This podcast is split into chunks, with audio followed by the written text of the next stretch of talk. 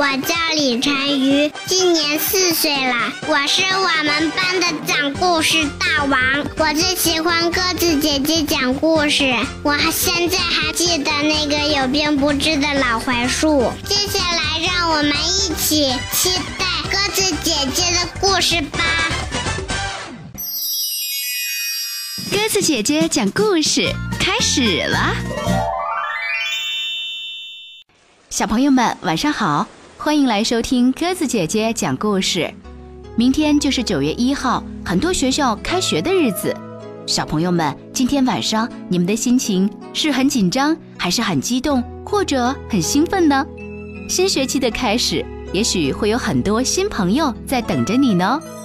小朋友们，鸽子姐姐祝大家开学快乐！今天晚上我们继续来听好听的故事。我们今天晚上要讲到的这个绘本故事呢，名字叫做《幼儿园的表演日》，由比利时作家希尔德·舒尔曼斯所著，由蒋佳慧翻译，中央广播电视大学出版社出版。好啦，我们的故事就要开始了。明天就是幼儿园的表演日了。幼儿园里到处都挂着气球和彩旗。普洛特的班级正在进行舞蹈表演的最后一次排练。老师把全班同学分成了两个组，一组扮演小花，另一组扮演蘑菇。普洛特被分到了小花组，可他很不开心。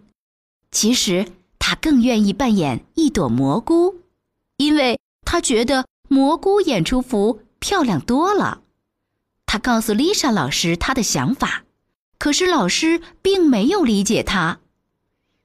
没有时间再讨论这个了，普洛特，没时间了，还有那么多事情要做。唉，普洛特叹了一口气。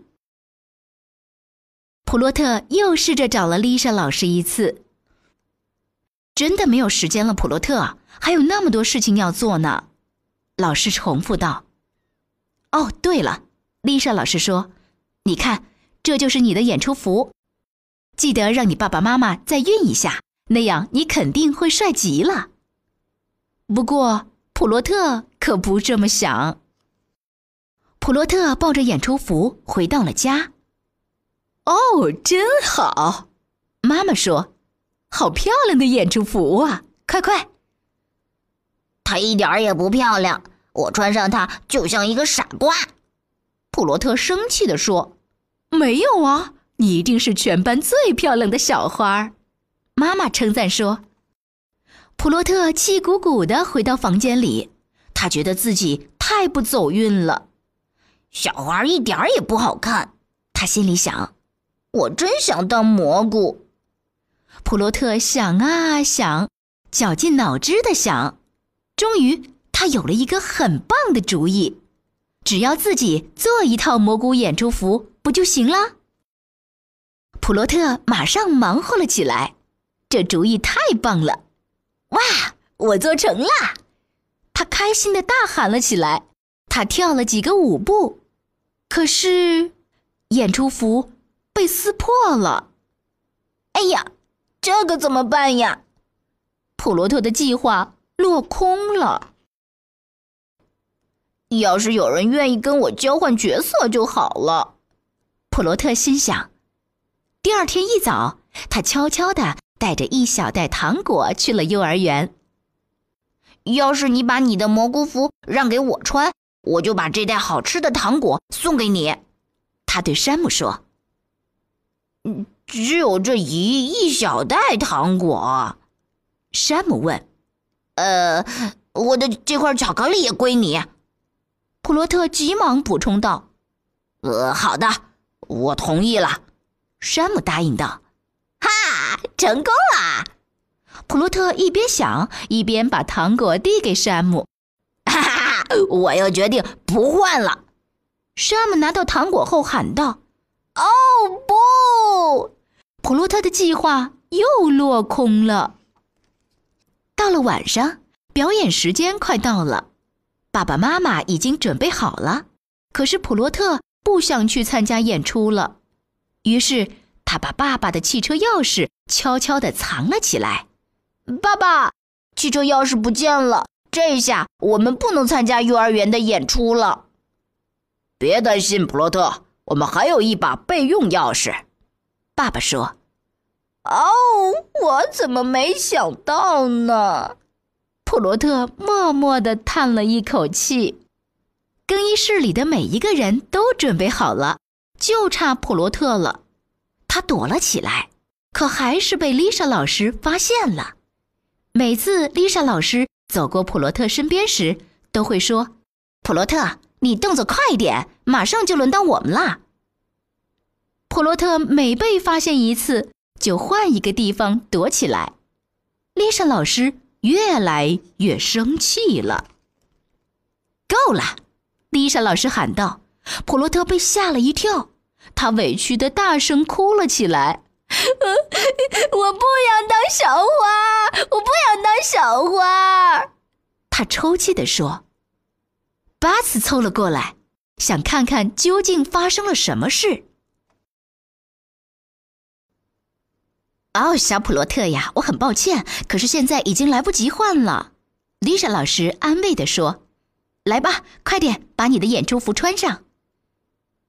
老师，巴斯说：“我去帮他穿衣服。”然后他朝普罗特眨了眨眼。终于，演出开始了，孩子们登上了舞台，他们站成长长的一排，全都是漂亮的彩色的小花和小蘑菇。当音乐响起的时候。他们努力的跳起了舞。你看见普罗特了吗？爸爸问妈妈。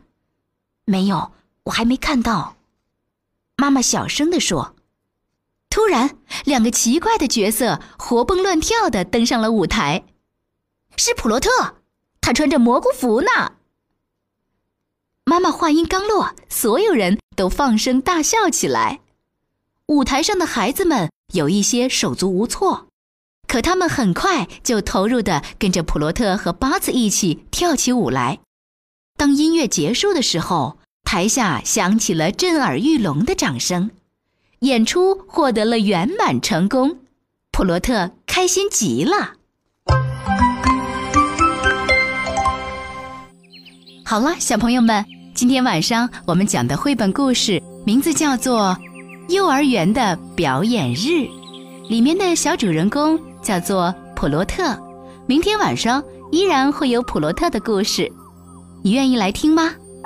如果你喜欢鸽子姐姐讲的故事，欢迎爸爸妈妈们在微信上搜索添加公众号“歌声 FM” 汉语拼音的全拼，就可以在每周一到周五的晚上第一时间来听到我们推送的儿童故事了。也欢迎爸爸妈妈们可以将鸽子姐姐讲的故事发送到微信朋友圈让更多的小朋友来听我们的故事。明天晚上我们再见吧，晚安。你醒来时候